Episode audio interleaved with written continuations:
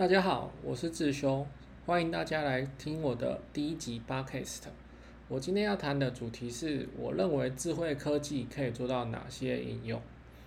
智慧科技是未来的趋势，智慧科技是现阶段用来辅助人类对于事物判断及及时决策的科技，涵盖了物联网、大数据、人工智慧、机器人、生物辨识、区块链。智慧城市等领域，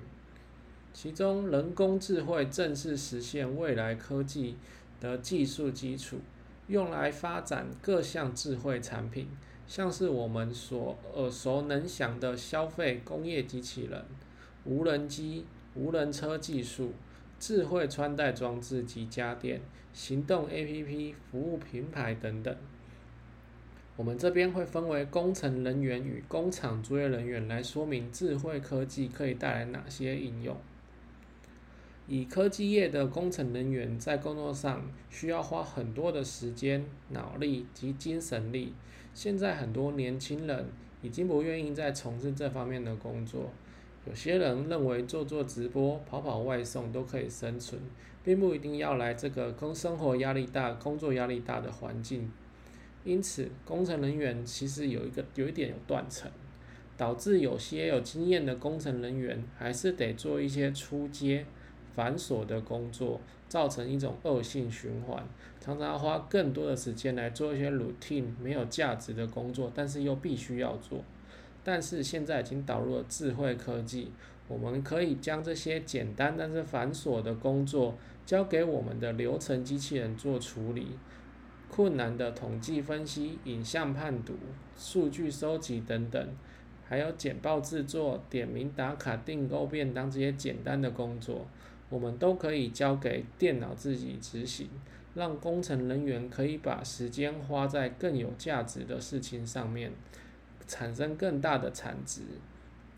而在机台设备方面，我们运用智慧科技的监测能力及机台，可以侦测机台及零件的健康状况，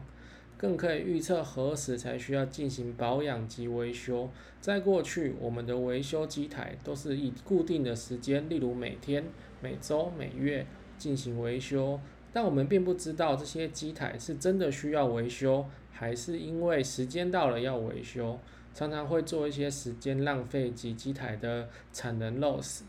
当我们做了智慧科技去导入我们监测的机台状况，可以大大降低机台的机故几率，以及提升机台的使用效率。而在工厂作业人员，我们这边简称作业员，工作作业员的工作其实非常的枯燥及乏味，每天持续在执行重复的工作，而且还不能够出错。每天的工作，例如搬运货物到机台上面，整理货机台做完的货物。清点货物的数量，用显微镜判读货物上面是否有 defect，这些简单但是繁琐的工作，我们也可以交给智慧科技执行。货物的运送及整理，我们导入了天车 OHT 及搬运自走车 AGV 系统，执行这些重要物件的搬运。一来，自走车的工作不用休息；二来，不会有人员的疏失，造成货品衰落损毁。而在检验货物的工作，通常最远都使用显微镜目视晶片上面是否有污染及瑕疵，但是人眼可能会漏看或误判的发生。但是透过智慧科技 AI 影像判读的技术，我们用摄影机去判读非可以非常快速的判读每一张照片，且不会发生误判及漏判的情形。这也可以大大减少追远的需求，进而降低人工成本。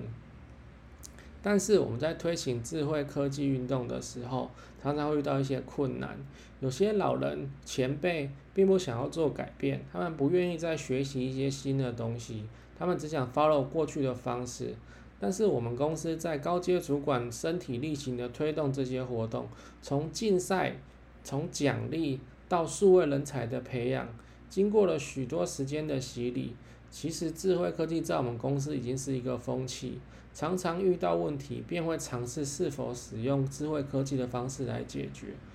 常这样可以造成人员的 loading 降低，而且可以把一些每天不知道在干嘛的人，让他们知道你们的工作是可以被取代的，不要再做一些偷鸡摸狗、一些 浪费公司成本的事情。呃，我第一集 podcast 到这边结束，请大家期待第二集，谢谢。